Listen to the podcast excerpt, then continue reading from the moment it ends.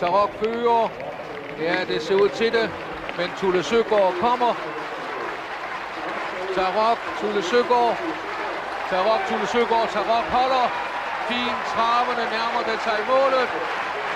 Og værsgo, Tarok foran Tulle Søgaard. Og så kom Talisman Sus på en fjerdeplads. Derby-sejren til Tarok. Velkommen til Travsnak i samarbejde med Travservice. Vi indleder med et interview med Camilla Jul, som fortæller alt omkring Extreme her i starten i Elite-loppet. Hun giver også en update på andre af stallens stjerner og fortæller om sit arbejde i stallen hos sin far. Derudover har vi nedtagt om Copenhagen Cup og optagt til Elite-loppet og sidste nyt fra USA. I ugens aktuelle med B.S. og Dyrberg tager vi et tilbageblik på Copenhagen Cup-dagen. Camille Jul er staldmand for Extreme og fortæller i dette interview alt omkring hesten og forberedelserne til elitloppet. Vi får også en opdatering på andre af stallens heste, og så fortæller Camilla også om det at være stallmand og hvordan hverdagen og rutinerne er i stallen hos den levende legende og Camillas far Sten Juhl. Så er det med stor fornøjelse, vi kan sige velkommen i Travsnak til Camilla Jul, som selvfølgelig vil øh, fortælle om Extreme, men også øh, andre ting, der foregår i stallen hos øh, Tim Jul. Velkommen til podcasten, Camilla. Tusind tak. Dejligt, du vil være med. Det vi skal selvfølgelig have mest fokus på, det er jo Extreme, som er din pashest, som jo er Danmarks bedste hest og er blevet inviteret til Elite-loppet, har været inviteret til Olympia Travlt og øh, står foran en øh, fantastisk øh, karriere, som den har godt gang i. Camilla, hvordan, øh, hvordan er det at have, have hånd om en hest som øh, Extreme i, med de her tider? Øhm, jamen, det er da fantastisk. Altså, det er jo også et stort ansvar at have øh, hånd om ham, øh, men, men altså, jeg tænker ikke så meget over det der med, at, øh, at, at det lige er øh, sådan en dyr hest, eller hvad man skal sige, men han, øh, han bliver behandlet øh, som, som mange af mine andre pasheste, men han, jamen det er fantastisk at holde på med sådan en hest, det er det. Det må give lidt øh, griller i maven indimellem også at tænke på, at øh, næste søndag igen, så gælder det lidt loppet. Jamen bestemt, altså det er, jo, det er jo en kæmpe drøm at være med i sådan nogle løb, så, øh, så det ser vi da frem til alle sammen. Øh, det er ikke bare mig, tænker jeg, det er hele standen, der, der ser frem til det. Har du prøvet noget lignende før i din øh, karriere? Jeg, kan huske, at jeg talte med dig en gang på Solvalder med Corvette Klintholm, som også var oppe og starte i Elite og Svend øh, weekend, men har du prøvet noget lignende som det her før? Ja, det har jeg. Jeg har jo passet Take dem, som øh, var deltager i Elite to gange, øh, så der var jeg jo også mega heldig at, at få den oplevelse, så, så det har jeg faktisk. Øh, jeg har haft rigtig mange fine passes igennem tiden. Jeg har haft en der har vundet bronzedivisionen. Øh, Tænk dem vandt øh, det ene år, tror jeg, det var bronze eller sølv. Øh, Corvette har vundet deroppe. Øh, det er jo nogle mega store oplevelser, og så har haft Nivholms Minde, som har vundet Sweden Cup. Øh, så, så jeg, ja, jeg har været meget heldig med det her, øh, med de her gode heste. Giver det dig ro i sind, at du har prøvet det, det før, ligesom øh, kender rutinerne omkring det? Jeg ved ikke, om det giver mig ro i sindet. Jeg, øh, jeg forsøger at forberede tingene, som, som jeg plejer, og så, øh, så, så ved jeg, at han gør, hvad han kan, når vi kommer til løb Extreme. Det gør han jo altid.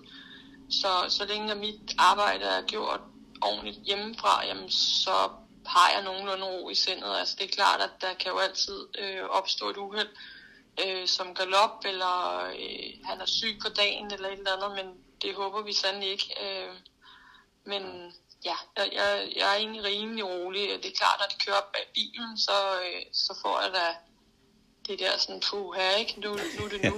altså, øhm, ja. så, så ja, det tænker jeg også, man skal, ellers så skal man ikke holde på med det her så mange timer. Det er jo det.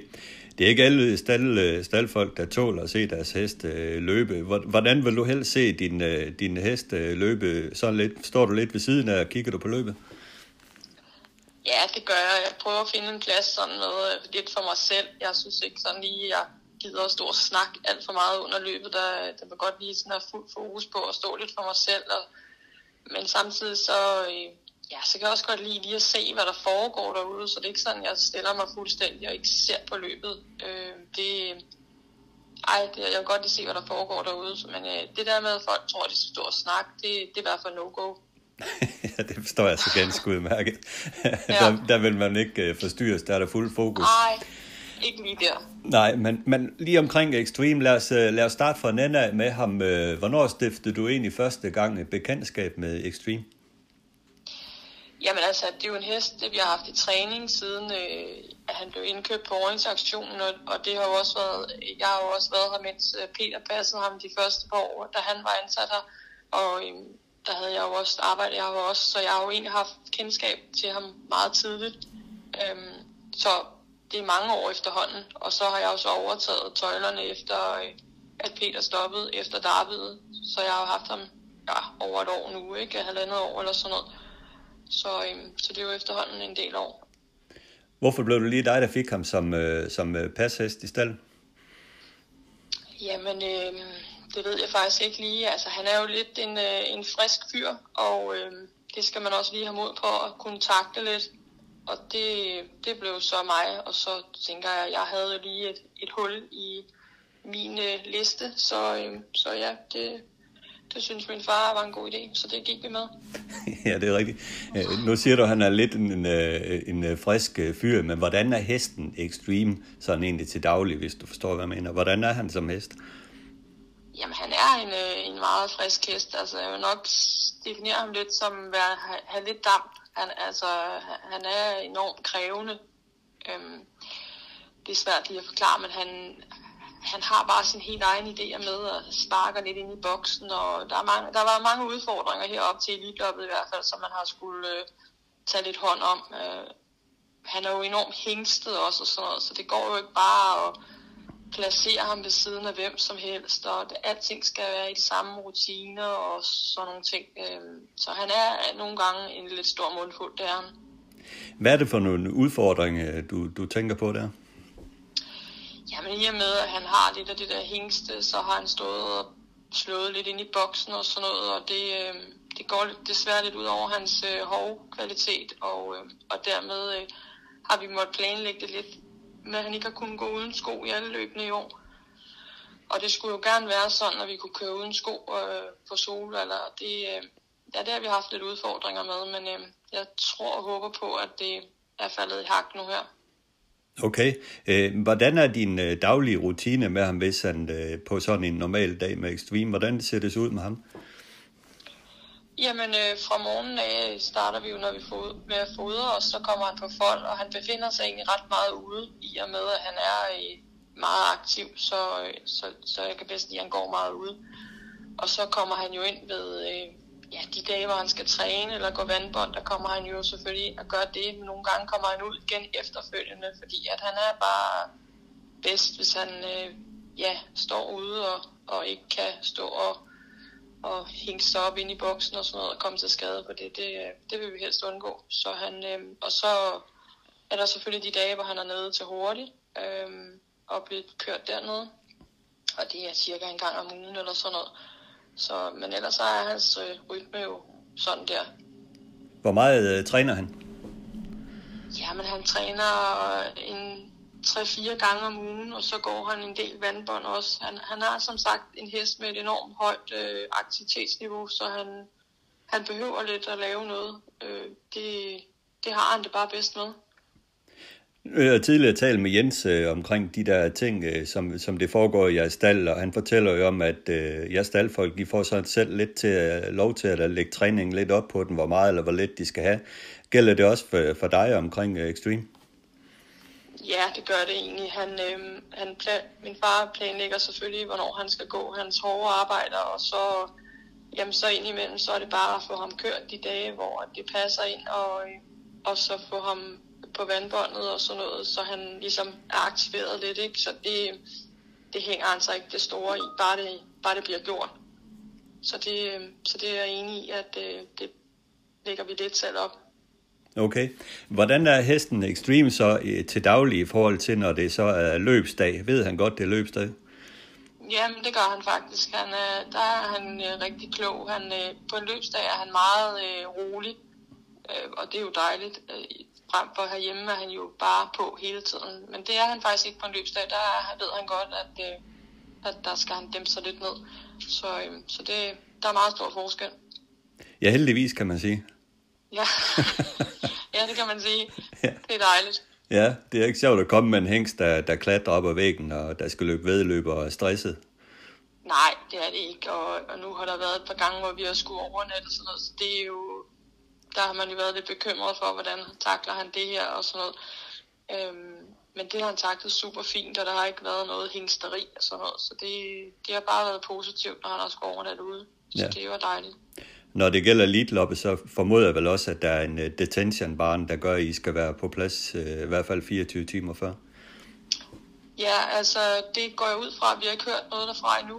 Øh, sidste gang ved, til Olympiatravet, der, øh, der skulle vi jo være der øh, til en vis tid, så det går jeg da også ud fra, det er på, i Solvælder. Øh, som sagt har vi ikke hørt noget nu, men det tænker jeg kommer. Det har i hvert fald været oplægget fra svensk side af, at man har kørt de der prøve, øh, ja, prøvedatoer med nogle enkelte gulddivisionsløb, hvor man har prøvet det af. Så det tænker jeg, der er et forbindelse med det her, det skal Ja, prøves af igen. ja. Men, men som jeg hørte på dig, så, så er det noget, han klarer galant. Jamen, det var super fint på Åby, øh, men jeg vil også sige, at de var rigtig gode til at tage højde for, at det var hængste mange af dem, og de stod jo kun øh, fire i, i sådan et afsnit, og, øh, og det gjorde jo, at der var nogle huller imellem, så de, kunne jo ikke, de var ikke i nærheden af hinanden. Og det gør jo selvfølgelig en væsentlig forskel, at de ikke kan snuse til hinanden og sådan noget, og stå og hænge sig op hen over natten, ikke? Ja, Så det, det var meget positivt på Åbys side af. Det var det. okay. Ja, og Solvalder har selvfølgelig også erfaring af de her ting, så må ikke det går. Jo, det håber vi. Ja, men omkring øh, Extreme, så har han jo en enorm udstråling på banen. Altså, det er jo bare den hest, øh, som trækker øjnene til sig. Ikke? Øh, Men der er jo ingen, der kan være tvivl om, at han er en rigtig kejser. Ved han godt selv, at han er noget særligt? Ja, det tror jeg bestemt godt, han ved. Øhm, det er nok det der, der ligesom kendetegner ham lidt, at han har det der ekstra drive, det har han, og han er jo på hele tiden, så han, han ved godt selv, at han er lækker. Det, det, det er jeg ret sikker på, at han ved. Så øh, det, det vil jeg sige ja til. Ja, jamen han er jo bare en fantastisk hest at, at se på. Det er der slet ingen tvivl om, og man er jo heller ikke i tvivl om, når man ser ham, at øh, han er noget særligt. Øh, ham her, hvor særlig er han for dig? Jamen, det er, han er noget helt særligt. Altså, det er sådan en once in a lifetime hest, man får lov til at tage hånd om, tror jeg. Han, øh, han har ligesom bare taget imod alt det, vi har budt ham. Øh, så siger man, at han kan ikke gå 3 km, og det kunne han så godt, og han kan ikke dit, og han kan ikke dat. Men det har han jo vist sig, at det har, det har han jo bare taget imod. Så, øh, så hver gang man har stillet ham over for en ny opgave, jamen, så har han bare taget den. Så det, det er bare sådan en helt øh, speciel hest. Så, så gør det jo bare meget, at man bruger tid sammen med dem og, og på mange rejser og sådan noget. Det, ja, det gør jo, der går man kun med den ene hest, fordi man er afsted, og der bruger man meget tid på dem, og så, så får man et ekstra bånd til dem. Hvad er det, der driver dig, Camilla? Fordi der, jo- alle ved jo godt, at så er det et uh, staldfolkejob, der, som du er professionel stald, staldmand. Det er jo ikke et 7-3 job. Hvad er det, der, der driver dig i det her? Jamen, det er passionen for, for hestene og den der kærlighed til dyrene, det, der, der bare gør det. Altså, jeg har tit tænkt på, nej, nu skal du også i gang med at lave noget andet, men jeg tror simpelthen, at det vil blive for kedeligt for mig at have et andet job. Øh, jeg er uddannet på kontor i- for mange år siden, og det, øh, ja, det tror jeg nok, jeg vil synes var meget kedeligt, hvis jeg skulle sidde der igen. Så, så det, jeg tror simpelthen, det er ja, den der kærlighed til dem, og ja, den der vedløbs, øh, det der adrenalinkick og sådan noget. Der er mange ting, der spiller ind i det her, det er der. Ja, jamen det er det jo. Og ellers kunne man jo heller ikke øh, lægge alle de timer i det, som I gør. Nej, præcis. Så skulle man finde sig et øh, 37 timers job. ja, det er jo det. Hvis vi Ja. lige øh, går lidt igennem øh, starterne i år. Han øh, sæsondebuterede på Åby, øh, hvor han vandt ganske let et almindeligt hurtigklasseløb. Men så på Halmstad øh, øh, blev han blot øh, tredje og, og foldede sig ikke helt ud i opløbet. Var I lidt bekymret efter den øh, start, eller var det bare på grund af det udstyr, han løb med den dag? Mm, nogen vil jo nok sige, at han gik med bagsko og sådan nogle ting, men jeg tror nok på, at det bare lige kun var det. Han har haft øh, lidt perioder, hvor han har døjet lidt med halsen i år, og det har vi selvfølgelig forsøgt at rette til. Og, øhm, og han var måske lidt under vanlig standard på Halmstad, men jeg tror nok ikke, han havde vundet alligevel. Hans oplæg var jo, at han skulle gå udvendigt på nejlen for den. Der jagtede de jo en billet til Olympiatravet, så det, det var jo oplæg, at den skulle køres frem i føring, så men han virkede for mig også lidt øh, tam i det, og, og det, øh, ja, han var heldigvis lidt skarpere gangen efter igen, så det, det var godt, at, at der har nok været et eller andet, der trykkede ham. Så, øh, ja. så vi håber, at han er ekstra skarp næste gang. Ja. Og så har han så fået de her løb, berømte løb i kroppen, og det, det har jo også gjort ham godt. Selvfølgelig, og, og på Åby vandt han jo sidste år femårs championatet, og øh, nu var han anden her i Paralympia travlt. Er det sådan, han trives ekstra godt på Åby med det her åbne strids øh, løb, hvor han kan få lov at løbe lidt ned i banen og angribe?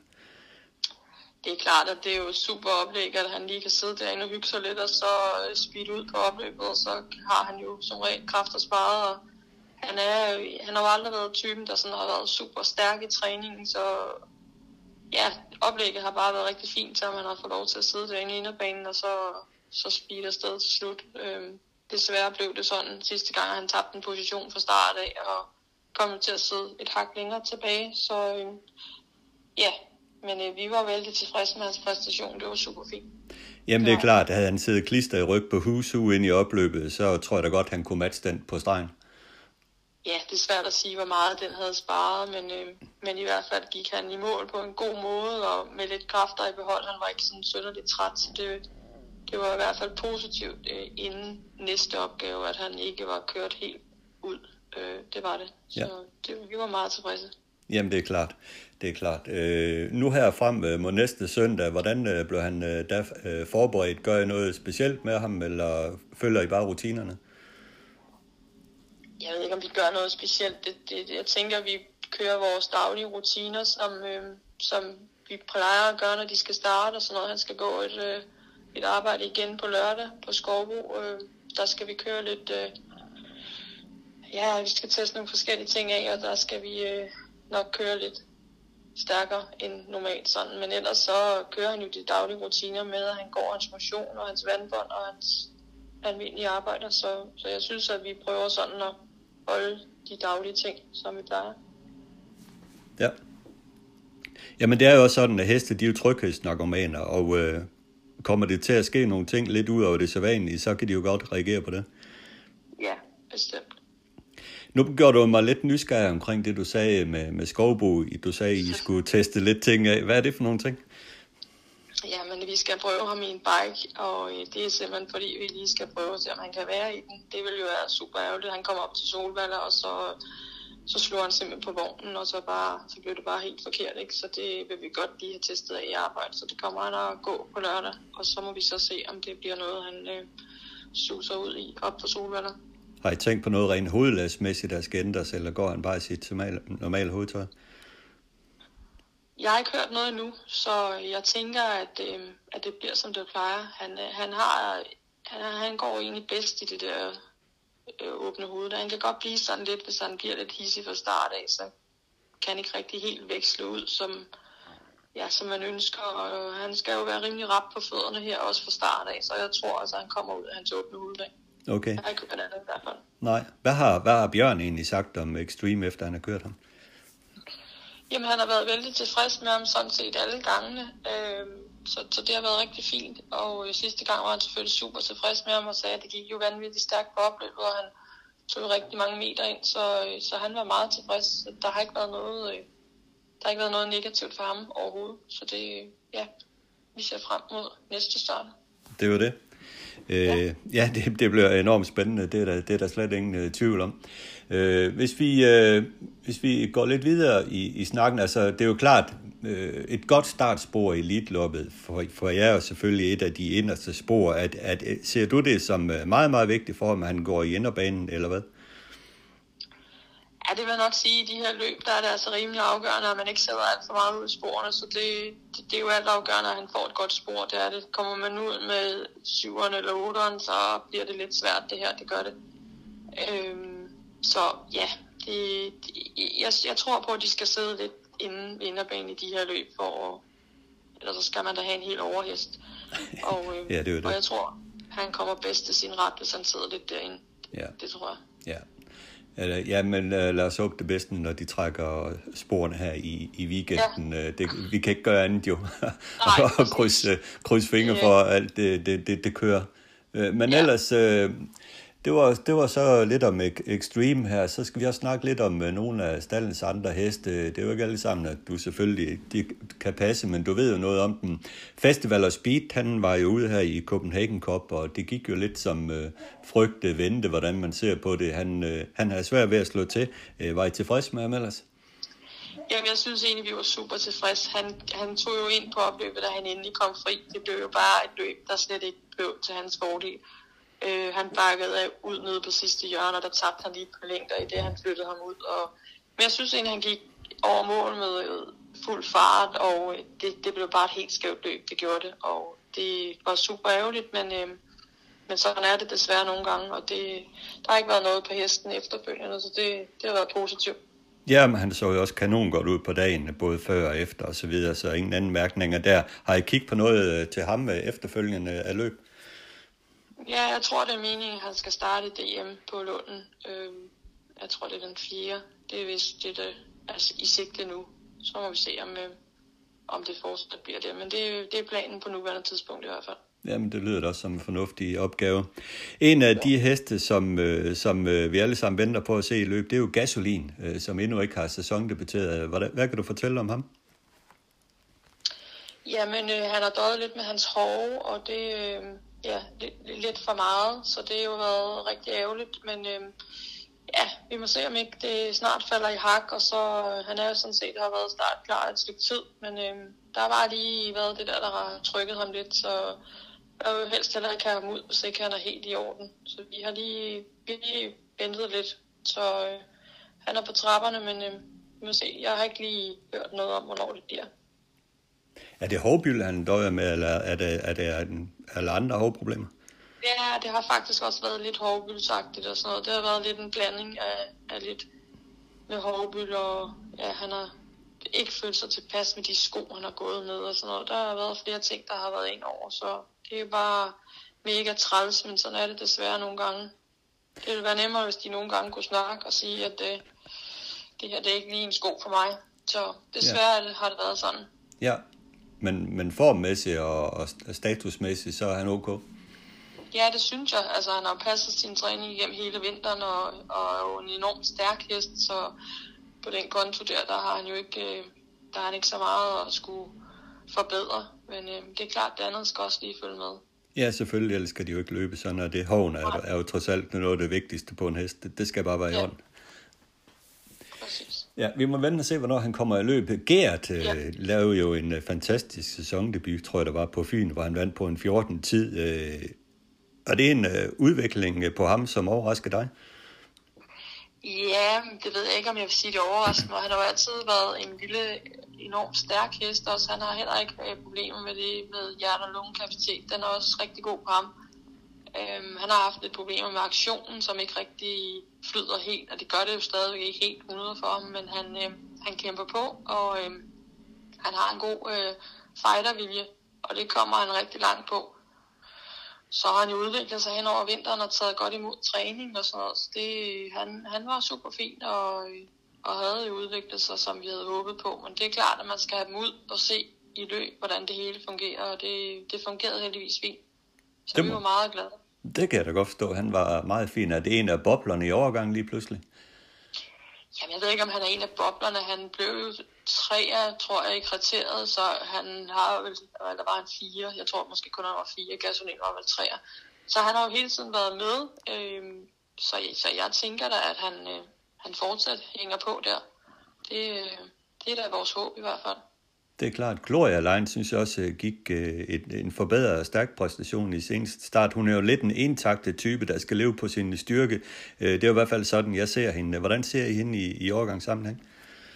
Jamen, øh, jeg synes faktisk, det var positivt. Hun var jo lidt hurtigere fra start. Det har været hendes lidt dårlige side, at hun har været lidt langsom fra start, og kommet nogle gange til at sidde lidt langt tilbage, og han har måttet køre sig frem, og så er det blevet nogle vanvittige hårde løb, hun har gået.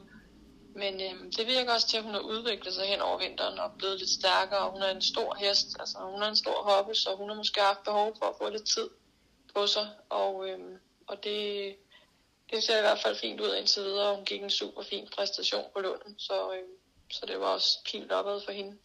Det må man sige. Og så har I jo 10 treåringer i, i, i stallen. Alle har sæsondebuteret i år. Øh, det er jo stor gave til jeres øh, stald, øh, må jeg sige. Hvordan ser I på det med, med, med 10 så fine øh, treåringer, som I har haft ude, og alle sæsondebuteret? Jamen, jeg synes, at øh, vi har nogle rigtig fine treåringer, og det er klart, det er dem, der ligesom skal, skal ud og vise sig frem og forhåbentlig gå nogle overgangsløb de næste par år. Så det er jo dejligt, at man har sådan nogle fine nogle at arbejde med. Jeg tænker jo først og fremmest på, på heste som Haps, Hotline og Hanando. Er det, er det nogle af de bedste, eller er der også nogle af de andre, som du synes øh, skal med der? Mm, det er altid svært lige at fremhæve nogen frem for nogle andre, men vi har også nogle på lager, som, øh, som også øh, nok skal gøre det godt. De er lidt senere i det, men øh, og har, har været nogle små ting, sådan noget, der lige har skulle rettes lidt til, men, men vi er rigtig heldigt stillet med de her hår, og de har bare præsteret rigtig godt, og, og har også stor kapacitet. Det, det er rigtig dejligt. En af dem, jeg er faldet lidt for, det er den der Hernando. Jeg synes, den har en, en meget særlig stil, men jeg kan godt lide de der heste, der falder lidt udenfor, og jeg kan godt lide hesten, fordi at øh, når det bliver opløbet, så ved den altså godt, hvad det handler om. Så lægger den sig ned i selen, og så speeder den. Det er mit indtryk af hesten. Hvad, hvad synes du om den der Hernando? Jamen, han er en fantastisk hest. Han, øh, han har som sagt, altså han har enormt meget udstråling, og jeg kan godt se, at selvfølgelig render han sådan lidt, han har en lidt sjov aktion og sådan noget, men han, han, øh, han har bare et eller andet ekstra der. Han, han, ja, jeg synes, han er rigtig fin. Han, og som sagt, så ved han godt, hvor målstregen er, så men han kan godt rende sådan lidt med håndbremsen trukket nogle gange, men så alligevel, når man beder ham om det, så går han til mållinjen, så det, det er et super fint egenskab at have, det er det. Så vi, øh, ham er vi meget tilfredse med. Jamen, det kan jeg godt forstå. Nej, vi, vi glæder os virkelig til at følge jeres, jeres uh, treårige år. Der, der er jo ikke en overgang af Camilla, hvor I ikke har nogen, hvor, hvor I ikke har nogen gode heste, det må man bare sige. Nej, vi er meget øh, heldige. Vi har også en dygtig chef, der øh, ved, hvornår vi lige skal peak lidt ekstra og sådan noget, så det, det gør det jo lidt nemmere, det hele. Ja, din far, den levende legende, Sten Juhl. Ja. Hvad, hvad, hvad er egentlig det vigtigste, du har lært af, af Sten i forhold til at være stallemand for eksempel? Jeg tror, det er det der med, øh, om en hest den trives. Det er jo ikke bare at træne en hest, det her. Alle kan jo finde ud af at bare træne fuld knald. Og, øh, men det er jo ikke bare det. Altså, det, det, der er i det, det er jo, at de skal jo trives i det. Deres hverdag og sådan noget. Så det øh, har han altid gået rigtig meget op i. Og man skal kunne læse dem og se på dem, om de trives og sådan noget. Det, det, det tror jeg, det er det, at jeg ligesom... Øh, hæfter mig mest ved, og jeg har lært mest af. Jeg har også fornemmelsen af, at en stor del af jeres succes skyldes de der sikre rutiner, I har i stallen. Altså, I ved jo alle sammen lige nok, det hvad der skal til, og, øh, og det her med sikre rutiner, det giver altså også sikre heste, der, der, der, der, der, der får noget tro på sig selv. Sådan ser jeg på det. Hvordan har du det med det? Jamen, det kan godt være. Øh, det er ikke noget, jeg sådan har tænkt over, men den anden dag var øh, der er nogen fra Sulkisport og interview, og han sagde også den ene sag, der er sådan ro her, og hestene de virker så meget i ro og i harmoni og sådan noget. Så tænker jeg, nå jo, det er der måske egentlig ret i. Øh, det er jo ikke noget, jeg går og tænker over i hverdagen. Men, men jeg kunne da godt se, da han sagde det, at vi prioriterer jo meget, at de har deres faste rytmer og rutiner, og jeg hader jo, hvis der bliver lavet op på noget, at de skal gå på 30 forskellige folde og sådan noget. Altså, det, det, det er bare slet ikke mig. Øhm, selvfølgelig skal de også nogle gange lave noget forskelligt, det er ikke det.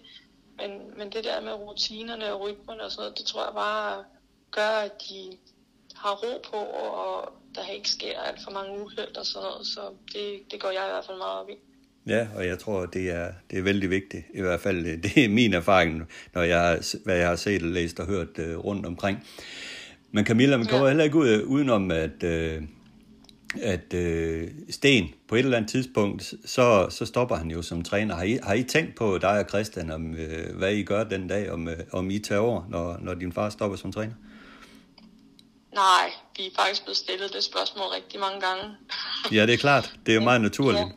Ja, ja det tænker jeg, men det, det er ikke noget, vi sådan lige har... Ja, jo selvfølgelig har man da tænkt lidt over det og sådan noget, og hvad så, og hvad skal vi og sådan noget, men jeg tror, vi tager en dag ad gangen, og så må vi se øh, den dag, øh, det bliver aktuelt. Øh, det er jo slider job det her, og jeg må jo sige, at mm, ja, jeg ved ikke rigtigt. Altså, jeg synes, at det er ganske imponerende, at min far har kunnet holde på med det her i så mange år, uden at ja, gå ned med det. Men øh, han er jo en ener, så, så det er nok derfor. og det er et job, og det skal man virkelig gøre sig klart, at, at det er. Så vi ja. tænker lidt over det, og så må vi se, hvad vi finder på til den tid. Det er jo det. Men Camilla, indtil videre, så går det fremragende. Ja, det gør det i hvert fald, og vi er meget glade, og ja, øh, vi, vi holder på med det, som vi elsker, og det, øh, og ja, ens hobby er det jo også og sådan noget, så det er jo bare fantastisk, at man kan få lov til det. Så det, det nyder vi. Det er klart. Og det skal I også. I skal nyde, at I har en hest med i Elite-loppet næste søndag igen, og stort held og lykke med det. Og i øvrigt, mange, mange tak for, for snakken her, Camilla. Tusind tak, og vi prøver at gøre vores bedste. Selvfølgelig. Efter dette fine interview med Camille Jul er vi klar til en ny omgang travsnak i samarbejde med Travservice, og øh, vi skal selvfølgelig tale Copenhagen Cup, nedtagt omkring øh, denne og øh, elitloppet og så videre. Og Carsten, det er bare øh, det er hot lige nu. Der sker mange ting omkring øh, de her store løb. Sådan er det jo altid øh, ved den her årstid, og vi har fået Copenhagen Cup overstået. Det blev jo generelt set en, en flot øh, løbsdag, og øh, hvis vi tager den danske kasket på, som vi jo ofte skal have, så øh, var det da glædeligt at konstatere, at der var fire danstrænede vinder øh, den dag, hvor der jo sidste år på samme løbsdag slet ikke var en eneste, så vi fik da lidt ud af det, og nummer to i Copenhagen Cup, øh, Kallekraven, er jo faktisk dansk født, eller den er jo født i Danmark. Øh, den er godt nok indregistreret i Sverige, øh, men den er jo dansk. Det er jo det, at Ståle Show er også født i Danmark. ja. indtil den gik ud ja, af også det. to ja. år. Så som, der var jo som nogle nummer danske tre, connections ja. i ja. løbet. Og, og jeg synes det også sportsligt set var, var det en af de, de rigtig fine Copenhagen Cup dage den her. Øh, der var 13 løb på programmet, og alle sammen 13 gode løb, og masser af højdepunkter på dagen. Øh, Seven Nation Armys øh, sejr øh, glemmer vi jo sent den måde, den øh, strøg forbi feltet på på langsiden og bare øh, strøg væk fra feltet til, til overlegen sejr, den, den, den glemmer vi ikke lige med det første. Nej, det var det. Ja, det var en meget stor præstation. Men en anden fireåring, der jo også øh, blæste banen rundt, det var den hollandske Luke Schermer, øh, som vinder i øh, 11-4 øh, på, på normal distance overlegent. Øh, det var sådan en tangering af, af øh, han, Ben, øh, ben Gurion Jets øh, banerekord for, for fireårige udenlandske heste. Ja, vi må håbe, at udviklingen... Det venter jo lidt. Fire år, jo, fire år. Ja, de var fire år, ja. ja.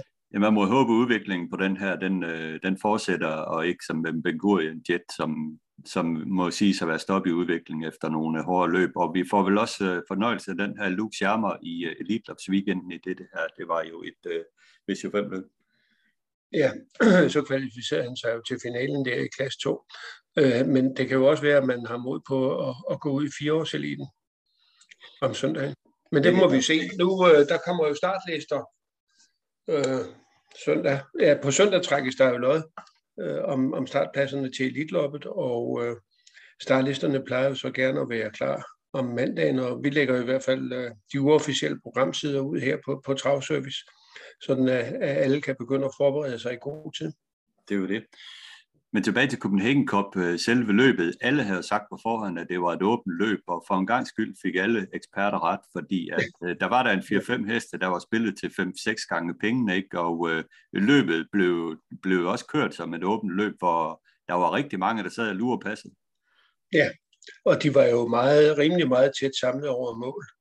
Øh, og øh, Ja, øh, der var faktisk øh, ikke, øh, der var vel faktisk kun fem længder, fem-seks længder fra, fra vinderne og så ned til, øh, til Flowerdust.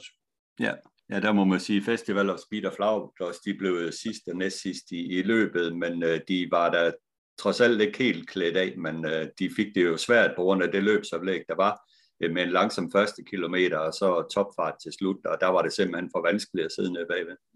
Ja, nu Flower nej ikke Flower men øh, Festival of Speed kom jo til at sætte tredje par indvendigt. Og, og Sten Juhl prøvede så, at han kunne allerførst komme til at bakke fri ned i sidste sving. Øh, han nåede så lige forbi øh, en øh, Alcoy, sådan at, de, at han faktisk blev tredje sidst. Okay. Øh, så, men øh, det var så den fjerde hatten, at Festival of Speed kunne få for det løb. Ja, men ellers var det også et øh, løb, hvor der var meget taktik. Erik Adielsen, han gik jo ud og markerede i tredje spor med, med Kalle Crown øh, ret tidligt i løbet.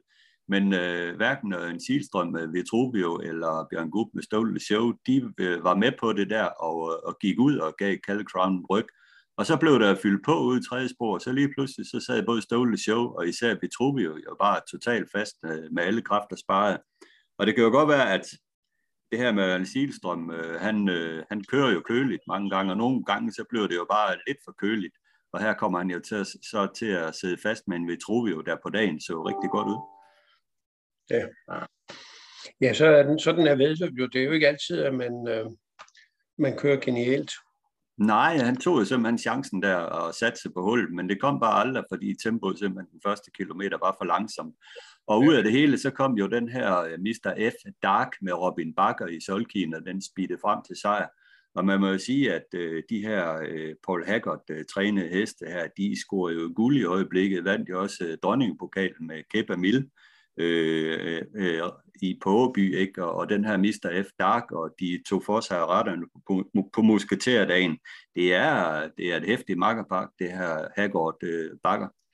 Ja, og det er jo interessant, øh, det er jo, øh, det er jo ikke hollandske heste, hollandsfødte heste, de, øh, de uh, brillerer med. Uh, nu, uh, Mr. F. Dark, han er tysk registreret, godt nok ejet af en hollænder, og hvis nok også opdrettet af ham. Og øh, den, der vandt dronningpokalen, den, det er en italiener. Og, øh, og så den, der vandt i, øh, i, i, øh, i Skive, øh, den er jo dansk opdrettet, eller dansk født. Så, så det er en meget international stald, at, at Hargård har. Og han har jo gennem årene jo især koncentreret sig om at have gode tyske heste i træning med henblik på at, at vinde det tyske derby, som han jo så også har gjort adskillige gange og i træk. Så, men ellers omkring Mr. F. Dark, så har kredsen omkring den jo øh, tidligere udtrykt, at de gerne vil starte i Sweden Cup. Men øh, jeg tror da, at det, den er højere aktuel til at få en billet til Elite fordi at øh, der er ikke så mange emner at tage efterhånden længere, men det, det, det skal vi tale om lidt senere i øh, programmet. Jeg synes lige, vi skal færdiggøre øh, Lunden øh, arrangementet i København, fordi det er jo en kendt skærning, at øh, der var færre tilskuere på, på tilskuerpladserne.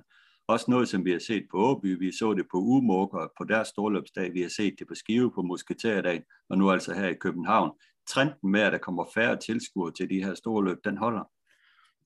Ja, øh, og, og der er ingen tvivl om, at øh, corona har jo nok noget af skylden for det. Vi er blevet vant til at kunne sidde hjemme og få det serveret på tv.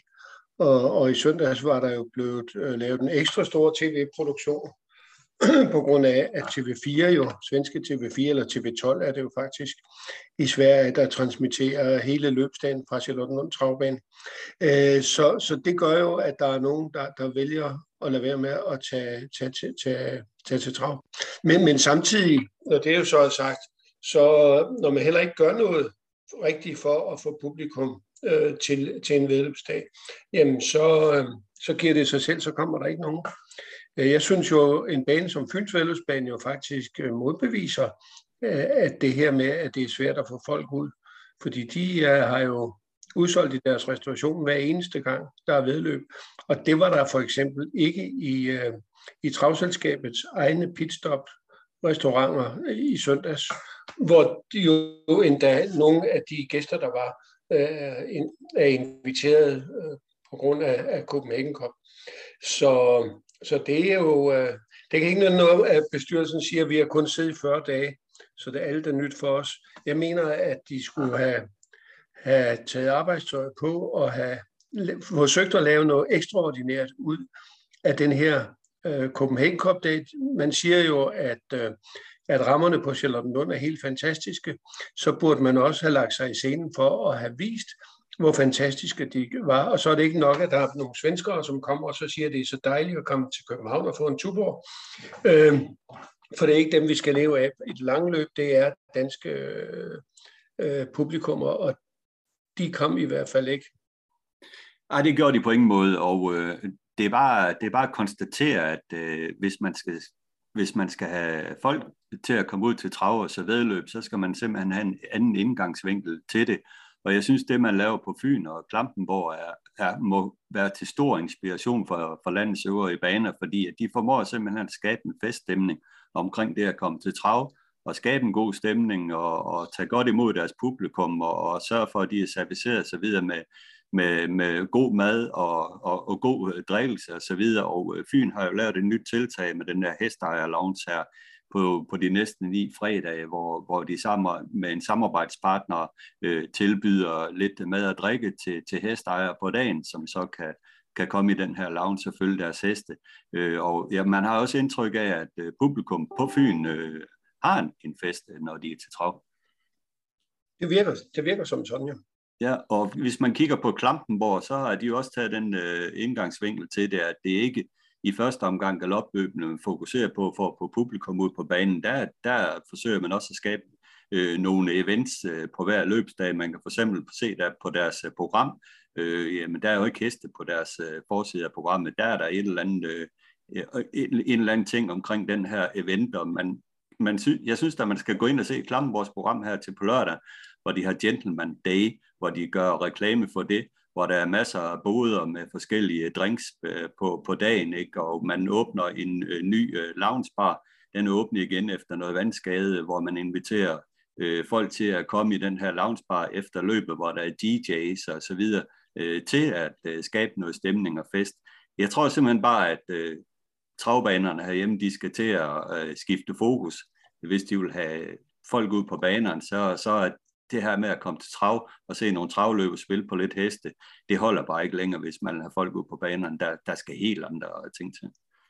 Ja, og det der netop er interessant øh, i, i forhold til Klammenborg Galopbanens øh, løb på lørdag, er, at det er et, et program uden et sportsligt, øh, øh, sportslig sportsligt højt niveau. Det er øh, lidt uskrevne løb, det, det er Øh, det er handicapløb. Øh, der er ikke sådan nogen rigtig signaturløb, nogen klassisk løb, som der har været på de første løbsdage. Det er et meget ordinært sportsligt program, øh, set ud fra en, fra en galops entusiast synspunkt. Men dem, der kommer, de er jo ligeglade med, om det er derbyvinderen, der løber mod sidste års derbyvinder, eller, eller, eller hvad. Øh, de vil bare have noget spænding, de vil have en god eftermiddag, de vil opleve noget, og det, det giver Klampenborg Galopbanen dem. Ja, og det man skal huske på, både med Fyn og, og Klampenborg, det er jo, at det kunne jo være, at der er nogle af de mennesker, der dukker op på banen og får sig en god oplevelse og tænker, okay, det kunne måske være meget spændende at være med i en hest. Kan jeg købe en anden part? Hvad gør jeg? Og så videre, og så videre. Ikke? Så, er der, så er der skabt en eller anden ting. Så alene det, at man trækker nogle øh, nye mennesker ud på banen, øh, kan, kan jo gøre noget. Ja. En anden vigtig ting, tror jeg også, at det er det her med de her faste løbsdage. Hvis øh, banerne skal have en chance for at skabe nogle events omkring øh, deres øh, løbsdage, så, så skal det være, så skal man have, have en god fast øh, dag, man, man kan tilbyde, ligesom Fyn har fredagen, Klappenborg har lørdagen. Så ved jeg også, hvor min hjemmebane i Skive er op mandagen. Øh, det ligger så fast i kulturen her i Skive, at om mandagen, der, der, der er der trav, og der kan man købe en travpakke. og for eksempel her i mandags, der var der 220 øh, betalende gæster op i restauranten, der havde købt sådan en travpakke, ikke? Og, og det lukker masser af mennesker ud på banen. Det er simpelthen så vigtigt med de her faste, faste dage, for at øh, banerne ligesom kan skabe et koncept omkring øh, deres øh, løb og, og bygge noget op omkring det. Øh, så det tror jeg, det er noget, man skal, man skal til at kigge lidt mere på at uh, tilbyde banerne nogle flere faste det dage. Tror, det, det, tror jeg, det, det tror jeg, du har helt ret i. Og nu Charlottenlund er jo så lidt ildestet, for nu kan du se, nu havde de løb øh, i søndags. De havde forrige tirsdag, næste løbsdag er så en tirsdag igen. Øh, men, men tirsdag og så Charlottenlund Travbane har jo aldrig øh, været inden, fordi det er jo, det er jo jeres ros faste tirsdag, øh, øh, faste løbsdag, øh, som man kan sige er nabobanen. Så derfor har man jo normalt aldrig kørt løb tirsdag, og så lige pludselig er der løb en tirsdag. Ja, lige præcis, og det bliver altså meget vanskeligere at trække folk ud, øh, når, når de ikke rigtig ved, øh, hvornår der er trav, og, og bygge noget især op. Når man så, især når man så heller ikke gør noget. ja, så bliver det endnu sværere, især når man ikke gør noget. Det, selvfølgelig, selvfølgelig, og der er jo ingen tvivl om, at her på, på Lund, har simpelthen ikke øh, skabt øh, nok event omkring, øh, om at der var løb øh, søndag i København. Og nu kan du se, øh, hvad hedder det, efter tirsdag, så har de så mesterskab for Danmark, det er så en fredag aften, og så den følgende, øh, det, det er lørdag, så, så det, er, det er meget det er meget svært. Jamen, øh, det er rigtig svært, og jeg, jeg tror simpelthen bare, at det er, hvis man øh, mener det her at have publikum ud på banerne og støtte banerne i det, så er man nødt til at kigge lidt mere på, at banerne skal have nogle faste løbsdage. Det, det er jeg ret overbevist om. Ja. Men ellers øh, omkring løbende, så ja, som vi, som vi fik nævnt Seven Nation Army, vi konstaterer også, at Ørjan Stilstom og Gokiador, de to, øh, to meget imponerende sejre med, med nogle fine heste, der vandt øh, på Strambadun over mål. Ja, der er altså, man må jo sige, øh, de italienske heste, som øh, vi ser, der dukker nogle nye op hele tiden. Øh, og de har altså en, en kapacitet, som, øh, som er ud over det sædvanlige. Ja, det er i hvert fald, øh, nej, det var sportsligt en, en stor, stor dag i, i København, og det var en fornøjelse at uh, følge, og en flot uh, tv-produktion, der også der var lavet, selvom det efter min smag var alt for mange nærbilleder, uh, så man uh, savnede nogle uh, spændende ting i andre momenter i løbet, end lige det, man så i nærbilledet. Men, men det er jo sådan, der når, når der sidder nogle tv-folk ved mixepulten og, og gerne vil lave gode nærbilleder. Ja. Men ellers uh, handler det jo om uh, meget om elite nu. Og der synes jeg, vi skifter over til, fordi at øh, vi optager det her i dag torsdag, og øh, Hail Mary, ikke overraskende, har fået invitationen og øh, skal køre til Erik Adielsen. Det var jo ligesom en offentlig hemmelighed, at, øh, at, at der, der kom frem her, Carsten.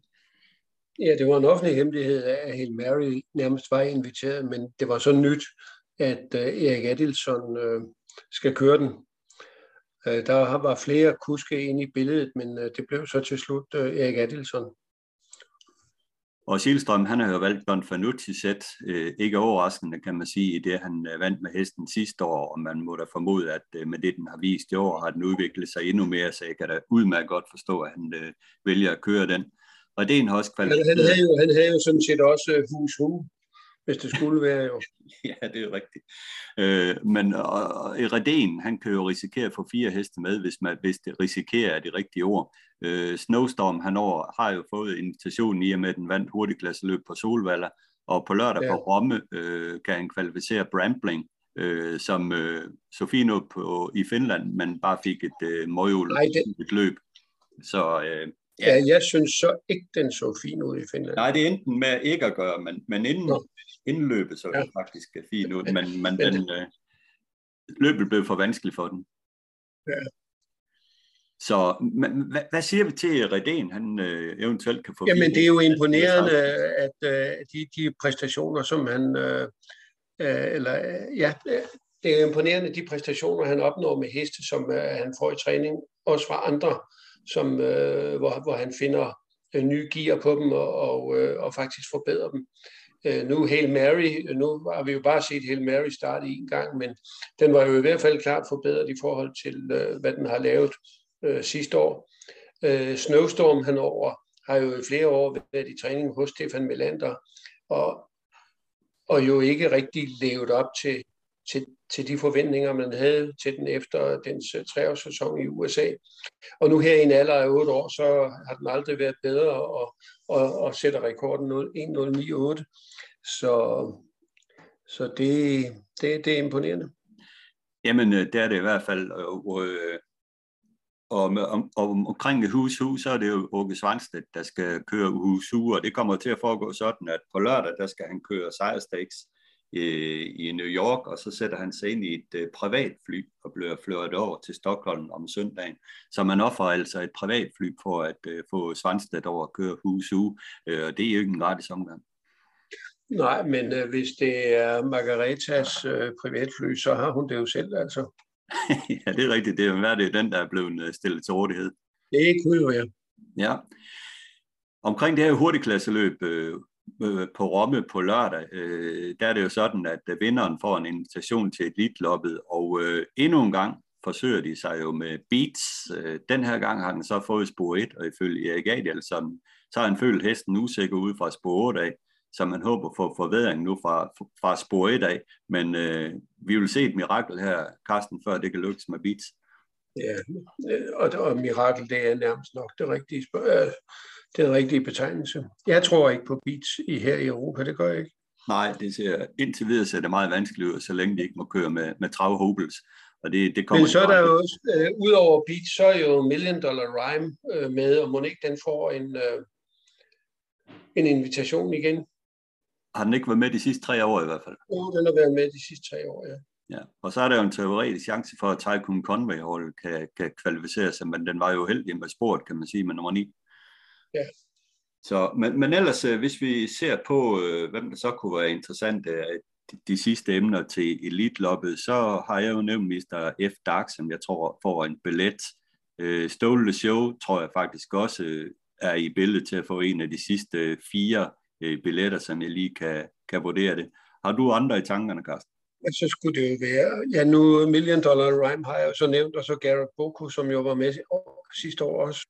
Ja, og den, den er jo med på, ja, den er også med, og det er Seismic Wave også, som jo kunne være aktuel måske.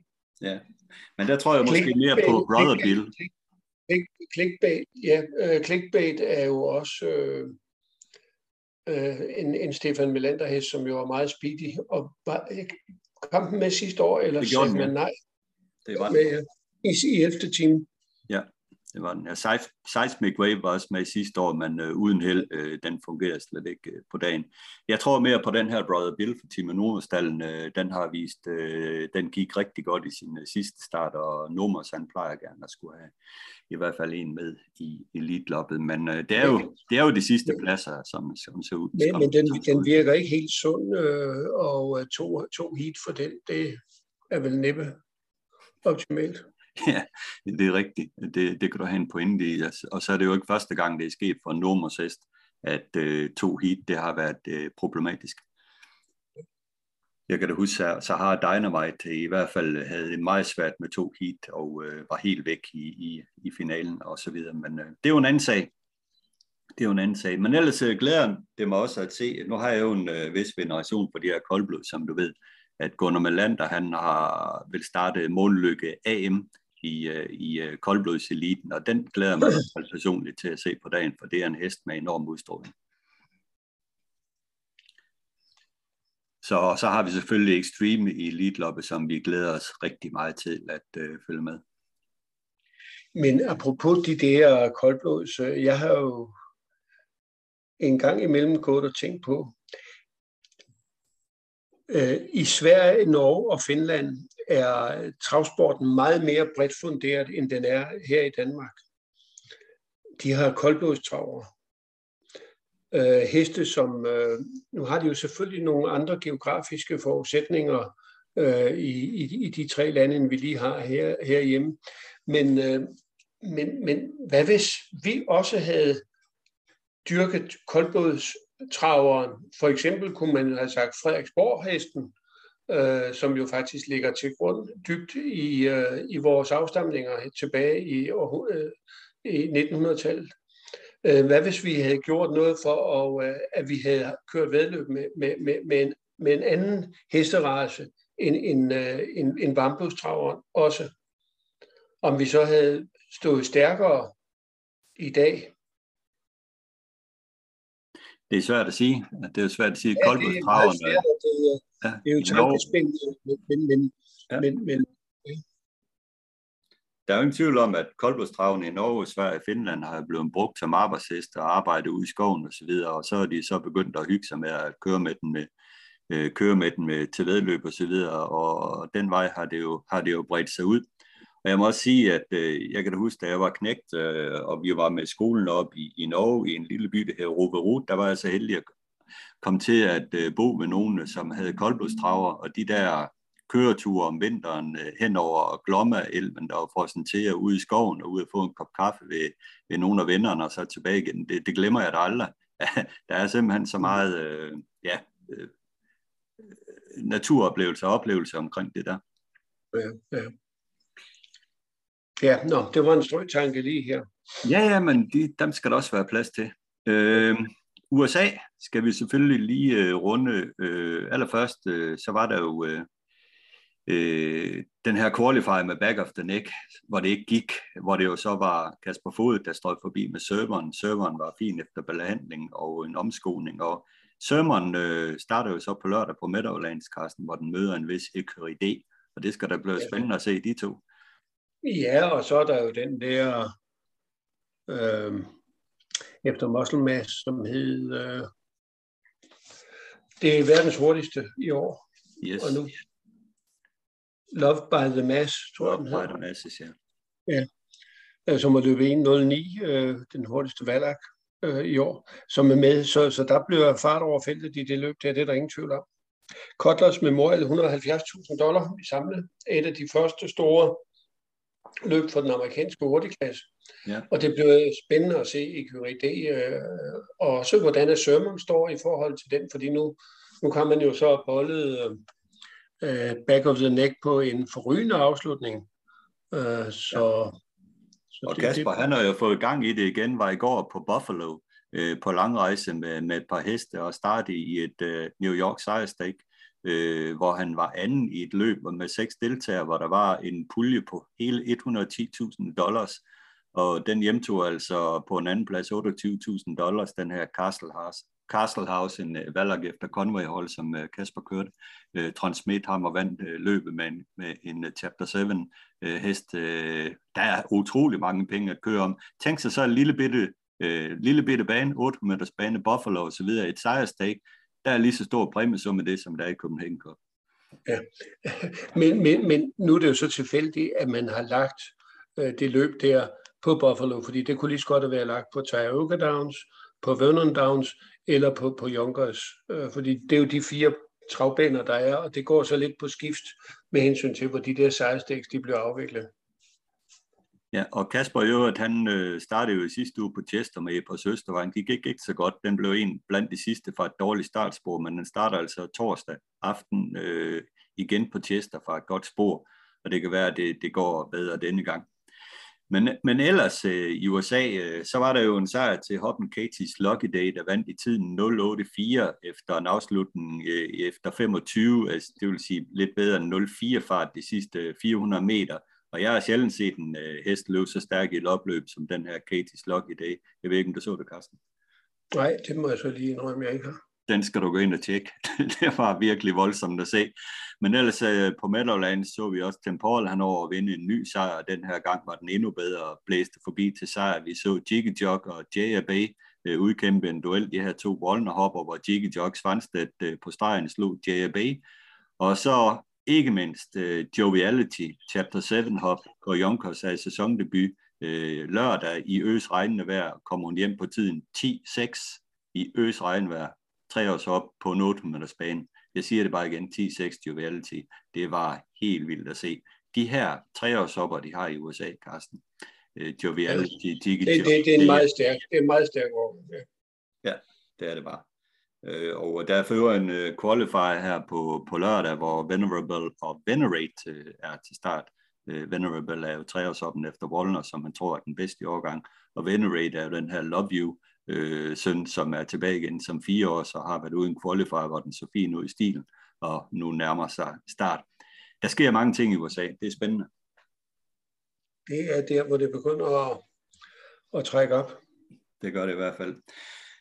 Carsten, det trækker også op til, at vi skal lukke snakken ned for i dag, øh, og øh, det betyder så også, at I skal få et øh, nyt afsnit af ugens aktuelle med BS og Dyrbær, hvor vi selvfølgelig også snakker lidt Copenhagen Cups og så videre. Tak for snakken i dag, Carsten.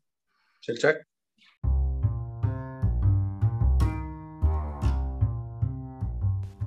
Ugens aktuelle med BS og Dyrbær. I ugens aktuelle med BS og Dyrbær ser øh, vi selvfølgelig lidt tilbage på Copenhagen Cup-dagen, og hvad der skete den dag, og hvad der var top, og hvad der var flop. Og Ben, jeg kan jo indlede dig med at spørge dig om, om du synes, det var et flop med Flowerdust i Copenhagen Cup. Ja, det, det blev det jo. Desværre, i hvert fald, synes jeg jo. Øh, jeg synes ikke, det var flop, at vi startede jo, men øh, der var jo intet at skyde med. Da, som det ellers virkede til sidste sving rundt, troede jeg, at jeg havde ville køre med at flytte mig ud i anden tredje spor, men der skete ikke noget. Og, ja, det, så dårlig er den ikke, som den, den var der, hvis den var dårlig, for den gik 12-5, som den, som den har gjort så tit jo. ikke? jeg lige ved at sige jo. Men øh, det er jo mere måden, den præsterer på. Den var ikke ok, og øh, vi har selvfølgelig tjekket op på, i hovedet og røv, vi sagt. Og vi, det eneste, vi finder, det er lidt på, på nogle, differentialtal, der er på nogle blodprøver, jeg ikke har svært ved at forklare det i dyrlægen bedre til, og de mener, det sætter hesten 10% ned, og det er jo ikke øh, plads til i sådan en sammenhæng. Jo. Nej, men hvad, hvad gør I så nu med hende? Jamen, øh, det her har vi behandlet lidt, øh, som vi må og kan, og hun skal starte i DM for hopper næste fredag. Det ligger helt fast. Ja. Øh, og så var hun stadigvæk, øh, hun er hestgal i år hele tiden. Det var, havde vi ingen bål med sidste år. Øh, så det, det irriterer os jo lidt, at hun står og markerer som en hestgalhed. Det er aldrig positivt på de her hopper. Det er selvfølgelig hopper, der er det jo. Men øh, det tager gerne lidt at trykke i dem. Så der har vi prøvet med lidt alternative midler, når man noget naturmedicin, der skulle hjælpe mod det. Så ja, det er der, vi står, men som sagt, vi går ud i DM for hopper. Okay. Så må vi se, hvordan status er derefter. Men, øh, men det er da klart, det er da irriterende med de her ting, der nu begynder at poppe op. Ja, men hvorfor skulle den ikke få det? Altså, det, den var totalt skadefri hele sidste år, heldigvis. Og ikke havde ingen problemer på nogen tidspunkter med nogen ting, og nu øh, kommer der lidt de små skavanker, som mange heste har jo, ind imellem. Ikke? Og, og det er åbenbart hendes tur i øjeblikket, ikke? og så øh, skal man jo absolut ikke matche i Copenhagen Cup. Nu gjorde vi det, og vi fik oplevelsen med, og, og øh, ja, den er ikke længere historien. Jeg, jeg synes stadig ikke, at hun, hun kan ikke slå de der heste, men hun er bedre end det, hun viste, og det må vi ud og vise næste gang, vi starter. Præcis. Og lad os så starte med øh, at kigge på selve Copenhagen Cup løbet. Det var jo på forhånd sagt, at det var vældig åbent. Favoritten, den stod til odds 4,6, næstfavoritten 4,9 og så videre. Det er jo jævnt spil. Hvordan så du løbet? Jamen, øh, jeg, jeg så det jo lige så åbent, som, øh, som vi synes, det var inden tiden jo. Ikke? Jeg må nok sige, det blev en overraskende vinder for mit vedkommende i hvert fald, at den kunne vinde løbet, men øh, omvendt var der nogen, der fik kørt måske lidt forkert jo, og, øh, og andre var ikke gode nok på dagen, og det var jo ligesom vi havde snakket om, at, at de var lidt, måske lidt tvivlsom form, selvom det er, er gamle verdensstjerner, hvis vi skal kalde dem det jo ikke, men vi kan jo sådan øh, gå den lynhurtigt igennem, nu har jeg lige slået op på resultatlisten, ikke? Øh, øh ja, Mr. F. den sluttede jo fremragende og vandt løbet på det. Kallekraven gik et topløb. Ståle Show kom vel aldrig helt til, da der skulle, øh, da der skulle afgøres jo. Nej. Øh, Julian Tøl kan se, der er fjerde, ikke? Øh, hænger ude i sporene i lang tid og går vel okay. Øh, Ørjan synes jeg, at vi kørte totalt øh, for passiv og, og forkert. Øh, vi tror, vi, jeg ved ikke, om der var mere i det, men, men øh, han gik ikke rigtig med de gange, han skulle, synes jeg jo, men hest, der normalt virker stærk jo. Øh, Milligan School var jo, som jeg havde forventet, øh, jeg synes, jo, det er en vinterhest jo. Fik spidsen, ikke? men øh, havde ikke noget at byde på, som den har vist mange gange i Sverige også, når vi kommer hen i, med, med varme i vejret. Jo. Nej. Øh, For Guy Dreams, øh, ja, der var for grønt jo, ligesom, ligesom øh, både Festival of Speed og, og Flower Dust jo. Ikke, jo. Ja. Øh, og Alcoy, øh, jeg ved sgu ikke rigtigt. Det var vel den store skuffelse i løbet af Alkøj. Okay, den fik et, uh, blev svaret lidt ud af Bjørn Gub og så videre med Ståle Show, men så var det heller ikke værd. Det det, vi har set, den kan i Frankrig, ikke at være med frem. Ikke? Så det var uh, absolut den største skuffelse i løbet, vil jeg nok sige. Ja, jeg bemærker også, at de kom meget øh, sent ud til løbet med hesten, og det er jo nok, den har jo det der temperament, der åbenbart øh, gør, at den, den bruger krudtet lidt forkert. Jo, det, det, kunne man, det, det var meget tydeligt fra start også, fordi øh, jeg sad jo udvendigt på ham, da vi har kørt lidt lige hen ved dommertårnet, og der tog den lige øh, fem galoptrin, hvor jeg tænkte, nu kører du frem og kommer ned foran, og så satte den sig i. Men det var sådan noget galskab, den gjorde det i, jo, ikke? og det bruger selvfølgelig også kræfter på. Jo. Ja, men ellers øh, synes jeg, det var interessant at dykke lidt ned i, i omkring øh, Vitruvio, som på dagen så uhyggeligt fin ud, men som du også siger, Ørjan, det var en af de der dage der, hvor, hvor det blev forkert for ham at øh, køre passiv. Ja, øh, han gjorde alt andet rigtigt på dagen, man sige, med, med heste, der ikke rigtig stod med chancer, men det er jo typisk Ørjan jo ikke, men, men øh, han kører jo sådan, og især når han tror, at han kører heste, han ikke ved, hvor det er hen, jo ikke. Jeg stod faktisk, at, eller jeg spiste til middag sammen med ham, der var han var lige kommet dengang, og så hørte jeg, at der kom en svensk og spurgte ham, kan du vinde nogen i dag, Ørjan? Og han sagde jo med det samme, jeg har intet kendskab til hesten, kender ikke dagsformen, jeg er bare blevet bestilt til at køre dem. Ja. Og så ved man, så ved man jo, hvordan Ørjan han kører normalt. Ja, han vandt så to for Gokiador. Ja, det er det, det, er det, jeg siger. Så vandt han med to andre, ikke? hvor ja. han så kørte øh, absolut mere offensivt. Jo, ikke? Ja. Så ja, det var det kiksede med den her. Jo. Selv, selv Ørjan kan miste det jo. Det var det. Men han sad i hvert fald med fuld hands over mål, og en hest, der så stor godt ud på, på dagen, så det kunne man da godt huske på til næste gang, det starter på de her brede grader. Men ellers øh, var jeg jo, øh, ja, øh, Mr. F. Dark får jo løbet af, Robin Bakker, og det var en hest, vi begge to siddede på tredje, som med, med tre point, og det samme også med Callow Brown, det var også en træer for vores øh, del. Ja. Men de der to heste var, var vel de der to heste, der, der var på top øh, på dagen. Det, det var de, og jeg, jeg lige vil sige, at Kallegravn går vel sit bedste løb på de her brede grader nogensinde jo. Ikke? Og jeg, jeg, jeg, har altid sagt, at den rækker ikke, når den kommer herop, jo. Men øh, det gjorde den da absolut på dagen, og fik jo heller ikke noget for æret, jo. Nej. Øh, så det er jo thumbs up for den, og ja, så er det jo øh, tage hatten af for, hvad hedder han, Paul Haggard, hans heste, de er jo klar hver gang, der sker noget specielt, jo, ikke? og de har jo vist, Stallen har vist stor form i den sidste måned eller to, jo, dernede, ikke? så hvorfor ikke den her også, jo? det har vi jo bare ikke øh, lige sådan måske tænkt over, at det var den, der skulle gøre det. Nej, men det var den her ungheste stjerne, som har der været væk på grund af skade og så videre, som nu har rejst sig og er urutineret med kun de her 35-36 starter indenbords. Men, men øh, man må jo bare sige, at øh, jeg så den i opvarmning, afkantring, der var smidig, smidig som en kat, så virkelig klar ud, og det viste den jo også i løbet. Og man, Jo, det, det, det, det, det man jo se, så ellers går den jo ikke sådan, det løber kan vinde løbet. For der, jeg kan sige, at der bliver kørt stærkt ned fra sidste svinger op mod mål af samtlige heste. Jo. Ja. Og, den løb endnu, og den løb endnu stærkere, for den tog jo mange længder ind. Jo. Så ja, Den var der på dagen. ja. Så alt i alt øh, en god årgang her i Copenhagen Cup, kan vi vel godt øh, sige. Ja, det, det synes jeg, det er. Jeg synes, det var jo et, et seværdigt løb, ikke? og øh, som vi har sagt inden tiden, det er lige ved alle, de kunne vinde jo. Ikke? jo. Det kan de selvfølgelig ikke, jo, men øh, det var godt blandet den her gang. Der var ikke stor stjerne eller en i- stor form værende hest, der var, der var overlegen. Så det blev rigtig godt Copenhagen Cup. Det gjorde det i hvert fald. Hvad var ellers øh, toppen for dig på dagen? Ja, der var jo, hvad her, øh, amerikaneren der fra Bo Vestergaard. jo. Seven Nation Army. den fart, den skød med 5, 6, 700 meter igen, det har jeg da sjældent set lignende. Altså, det, ja. det var jo en helt anden hest, end da vi så den første gang, selvom den vandt der også jo. Ikke? Øh, Ja, i forhold til Skive, altså den startede jo med at debutere, hvor den var inde til Du og de Du Du vel, hvor den, eller tredje, hvor den sad i ryg der, men i Skive var den jo flyvende, og nu her uden sko var det jo Ja. endnu bedre. ja, det var fantastisk. Det var det. Det, det, det var virkelig... Øh, ja, det, det så så godt ud, og det var jo et, absolut en, en, en ny tilskud, ser det ud til, til den, til den ypperste elite, jo. Ikke, jo. Ja, nu blev det spændende at se den Elite øh, weekenden. Den vinder på 12-2, 2.000 meter for den her fire års her, øh, med, ja. med, med, med fuld skrald ned ad langsiden og fuld gas til mål. Øh, Det var, det var skide godt, for at sige det rent ud. Ja, ja, ja, det var det. Det var det. Den, den glæder jeg mig til at følge. Ja, også øh, kado til øh, Du og de Du Du Well, som får et lidt halvhårdt løb, men øh, gik jo med der i, i rykket, og øh, ja, fulgte jo rigtig godt med på andenpladsen til 12-8. det, det øh, vi har alle sammen vores øh, meninger og vurderinger af heste, ikke? og jeg, jeg synes absolut, at den skal køre, som den blev her. Ikke? Altså i hvert fald i rykker.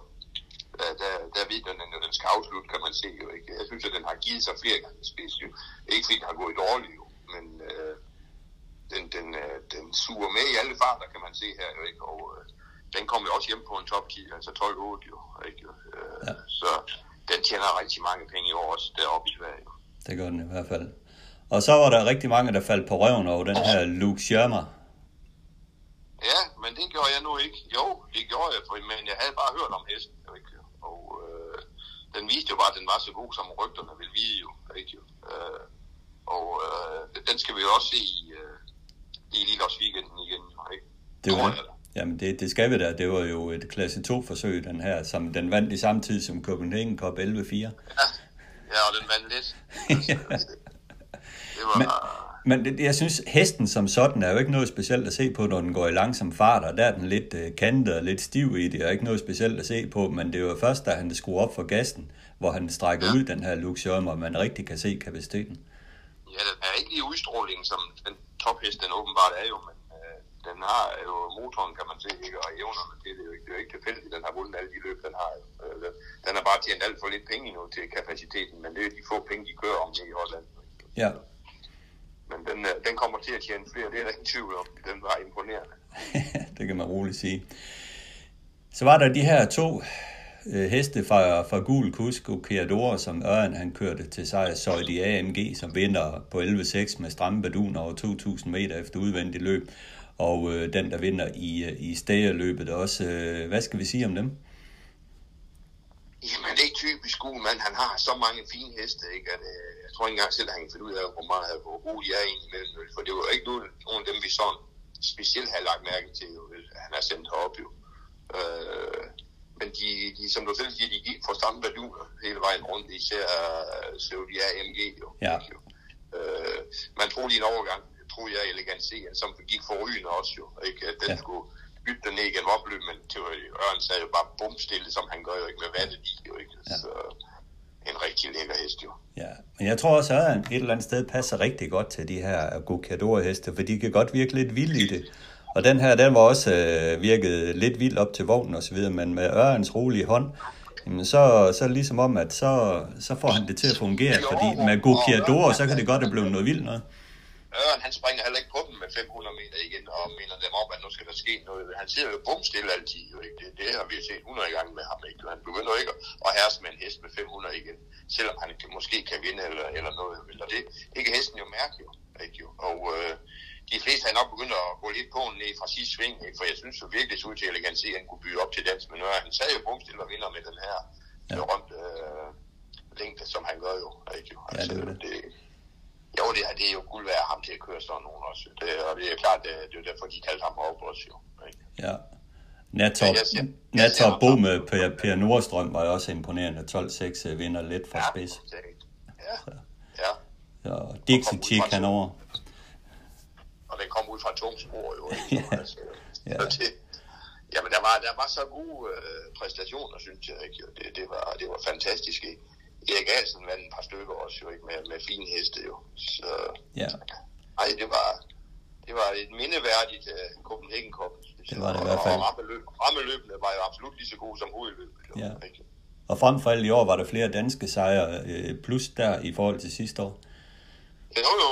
De, de kom der lidt til fadet, ikke jo. Men uh, man kan godt se forskel på, når de kommer med det hold, der de kommer med fra udlandet, ikke? At de, uh, de er lige en tand bedre, mange af dem. Det må vi sige jo, ikke jo. Ja.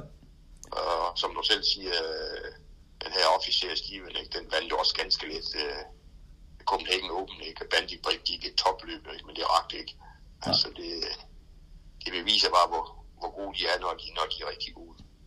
Ja, ja, den vandt på 10-4 Officer Steel, men der og, ja. jeg vandt jo ret sikkert. Men øh, må ja. man også sige, at Bandit Brick den her gang leverede en, øh, en klar øh, pluspræstation. Jamen, jeg synes, at han gik, det var det bedste, han har gjort længe jo ikke. Jo. Men, man kan jo absolut ikke klage over en hest, når han hører, de render i 10 farter jo. Så, Nej.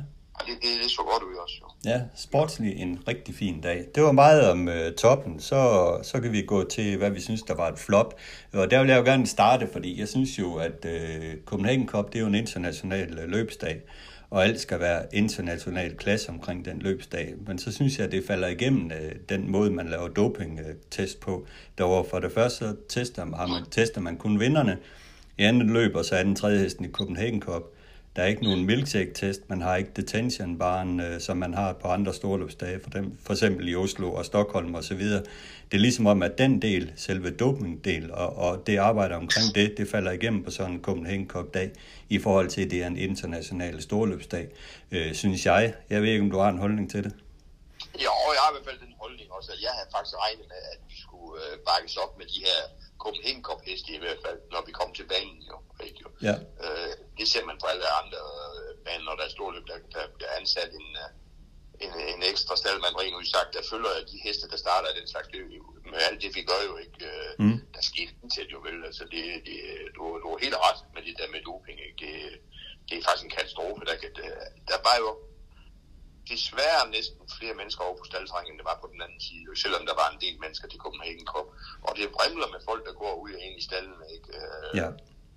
det, er sgu ikke i orden. Jeg, jeg stod øh, i, nu nævner jeg ikke navn, jeg stod i en stald, hvor der bliver afleveret to følhopper undervejs, der skulle med til bedækning. Mm. Øh, det kan de ikke gøre for dem, der skal have hopperne. Vel. Det skal ikke kan lade sig gøre, at der kommer nogen med to følhopper ind i samme stald, som jeg står med flagerdorst ved. Nej. Altså, der starter i Copenhagen Cup. Det, Nej, det, det, det. øh, Altså, det, det er simpelthen ikke et professionelt setup, man har omkring det der på en, på en storløbsdag. Det synes jeg Nej, ikke. det er jo ikke sådan her, Henrik. Hvis nu vi siger, at flagret også var blevet testet, og den har været positiv. Jeg vil da bruge alle ting imod dem også og sige, det er da ikke i orden det her. Vel? Der var ingen kontrol på nogen ting. Vel? Vi stod i, i stald med rent udsagt heste, der ikke skulle starte jo. Ikke? Mm. Det, det, kan ikke passe vel, altså på sådan en dag jo. Nej, og du, og du ankommer til en boks, øh, jeg ved ikke om den er plomberet eller ej, men Nej, du har, du har den, er plomberet, den er plomberet med en strips, det er også holder, når gjort ren og alt det der. Ja. Men stadigvæk, øh, så, så kommer de og, og tager boksen, ikke? Øh, Men hesten, der står ved siden af, kender du jo ikke status på, for eksempel. Det gør jeg ikke, vel. jeg kender slet ikke status på, når du kommer med to udefra kommende heste, der ikke skal være der på løbsdagen, jo vel. Som tog den boks, den ene af hestene kom til at stå i boksen ved siden af flagret også, for det var der, kom Hugo skulle have stået, ikke? Ja. Altså, det, det er jo ikke i orden, vel. Nej, og, og, og det er jo selvfølgelig dit ansvar, at tingene er i orden, men, men der er jo bare nogle, nogle omstændigheder, der også bør være i orden. Det er svært at overholde med, med, med sådan noget, når der ikke er kontrol på det, jo. Ja. Ikke, jo. Altså.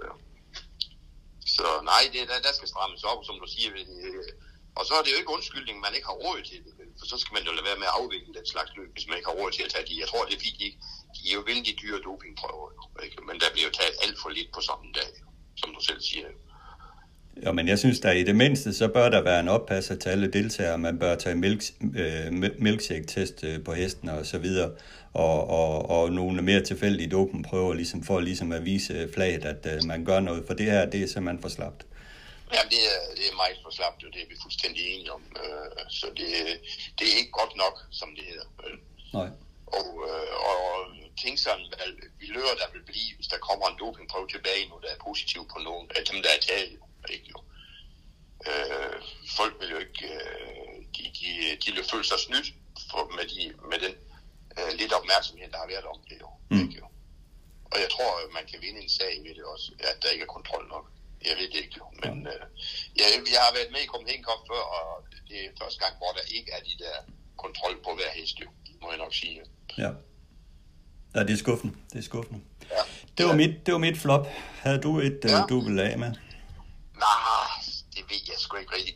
Generelt så... Øh, så øh, det hjælper ikke at kritisere Lunden mere, men for fanden måske er der ingenting derovre af, af optimisme. Og nok festiviger, synes jeg, rundt om det hele. Der var, der var ingen præsentation af os derovre, vel, til, til store løbet. Der var ikke øh, mange interviewer inden tiden, synes jeg, med, med de her. Der var altså øh, nogle af verdens bedste kuske frem jo ikke. Øh, og interviewerne kom jo kun med dem, der vandt, så vidt jeg fik fat i i hvert fald. Øh, og som jeg siger, vi var ikke kaldt over inden tiden og, og blev præsenteret for publikum, der nu var mødt frem. jo Vel. Øh, jeg synes, det hænger lidt i tjekken, ikke? og det, det gør jo ikke til, at det bliver nemmere at lave Copenhagen Cup fremover, øh, synes jeg. Øh, der var ikke skabt nogen ting om, om øh, løbet. Der var fire, jeg kan fortælle sådan, der var fire fribilletter til restaurant til, til Hans Jacobsen, der ejer Blauer det var, det var det, der var. Og han gik derover så sagde, han, der skete ingenting. Der sad selvfølgelig nogen, der spiste af dem, der var gået derop, jo ikke. Men der skal altså gøres noget specielt ud af Danmarks flagskib. Endnu mere, end der, end der var der, synes jeg. Ja, det kan, det kan jeg sagtens følge i. Altså, altså det, det, det, det falder jo bare til jorden. Altså, enten, enten, eller, enten må man øh, stramme ballerne, og så, så gør noget ud af arrangementet, eller også, øh, eller også skal man gå den helt anden vej. Så må man jo kigge på, om man i det hele taget skal køre Copenhagen Cup. Jo, men det er der, jeg vil hen, ikke? Det, det, det bliver sådan noget halv om halv, jo. Ikke? jo. Øh, vi skal helst afvikle det, ikke? men så må vi spare nogle steder. Men der er ikke råd til at spare lige langt de steder, synes jeg, når man kører den slags jo. Vel? Det, der, der skal være fuld gas på service og, og opmærksomhed og markedsføring.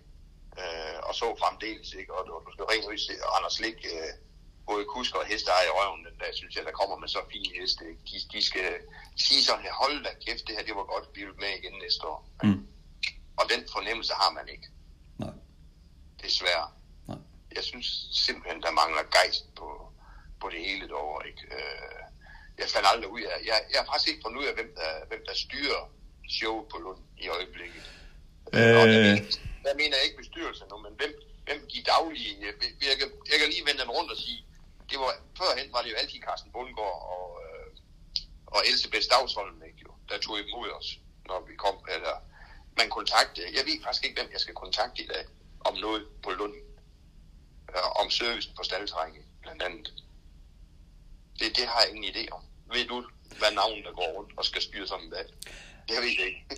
Nej, Claus Kok har jo, er jo nok øh, den tætteste på, man, man skal kontakte. Ja, men han er, jo, han er jo ikke ansat mere til nogen ting på Lunds vidt. Han er jo selvfølgelig øh, primus motor i, i at få fat i nogle af de her udlændinge. Der Mm. kommer jo, det er jo det, han kan også, Claus Kok. Jo, ikke? Han kan jo, de der 7-8 sprog, de rækker jo langt, jo ikke? Men jeg, jeg tror da ikke, han har noget med selve arrangementet at gøre ellers. Jo.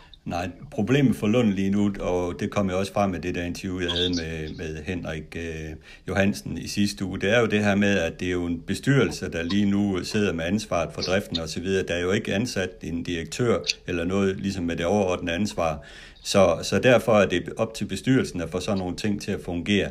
Og det er jo øh, i bund og grund personer, som også har andet arbejde til daglig og så videre, ikke? Og, og hvem ved, hvem der lige skal gøre hvad og sådan nogle ting. Så det er derfor, jeg ligesom tror, at det hele det falder ned mellem to stole på Lunden, at der ikke er nogen central ledelse, der- der ligesom har bestemmelsen over det hele, men at det er en bestyrelse, der har et fælles ansvar for, at tingene fungerer. Og så, så er det jo lige det her spørgsmål, hvem gør hvad. Ja, men det, så, så er de jo undskyldt, jo ikke? For så er vi nødt til at sige, hvem fanden sidder i bestyrelsen i den her uge, ikke? Jo? Altså, ikke? Så det på, på Søren Lund Travband, ikke? Men som jeg siger til dig, jeg så ingen mennesker, jeg relaterer til, at ham, ham kan du gå hen og spørge om et eller andet, vel? Altså, det, det, der går jo René Jensen rundt over selvfølgelig som sportschef, jo. Ikke, jo? Mm. Men han har jo ikke noget med Lund at gøre i den forstand, jo. Vel. Øh, og så så jeg da også Claus Kok, jo. Og derudover, så der, der mangler jeg simpelthen et, et hoved ud af til, man, man kan henvende sig til, der går rundt og siger, goddag, velkommen, ikke? Og alt det der jo. Ikke? Ja. Øh, og det har de ikke i øjeblikket, og det, det, sådan må det sgu ikke være på landets hovedstadsbane. Sådan må det ikke være nogen steder, jo. Men i hvert fald ikke derovre på sådan en dag, jo. Nej. Så det er da, mit, det er da et af mit, mine flop i, Ja. i det jo. Ikke? Og, og det er det, vi har jo snakket om det før, det er jo det, der gør, at man har, man har ikke nær så meget lyst til at komme til Charlotte som man havde vel. Fordi der glæder man sig til at komme til, til National Arena, som Carsten Bundgaard kalder den jo ikke, fordi der var fest og stemning, og det var det største og det bedste og det fineste, ikke? og det føler man ikke, eller jeg føler i hvert fald ikke, det er det længere, og det tror jeg, der er mange, der ikke gør. Godt. Nu er den i hvert fald øh, givet videre, Bent, øh, floppene, og øh, de er jo lige så vigtige som superlativerne, og øh, tak for snakken i dag. Ja, selv tak. Tak fordi du tog dig tid til at lytte til Travsnak i samarbejde med Travservice. Har du input, idéer, kritik, ros, ja hvad som helst til podcasten, så giv mig en mail på adressen henrikdyrberg gmail.com.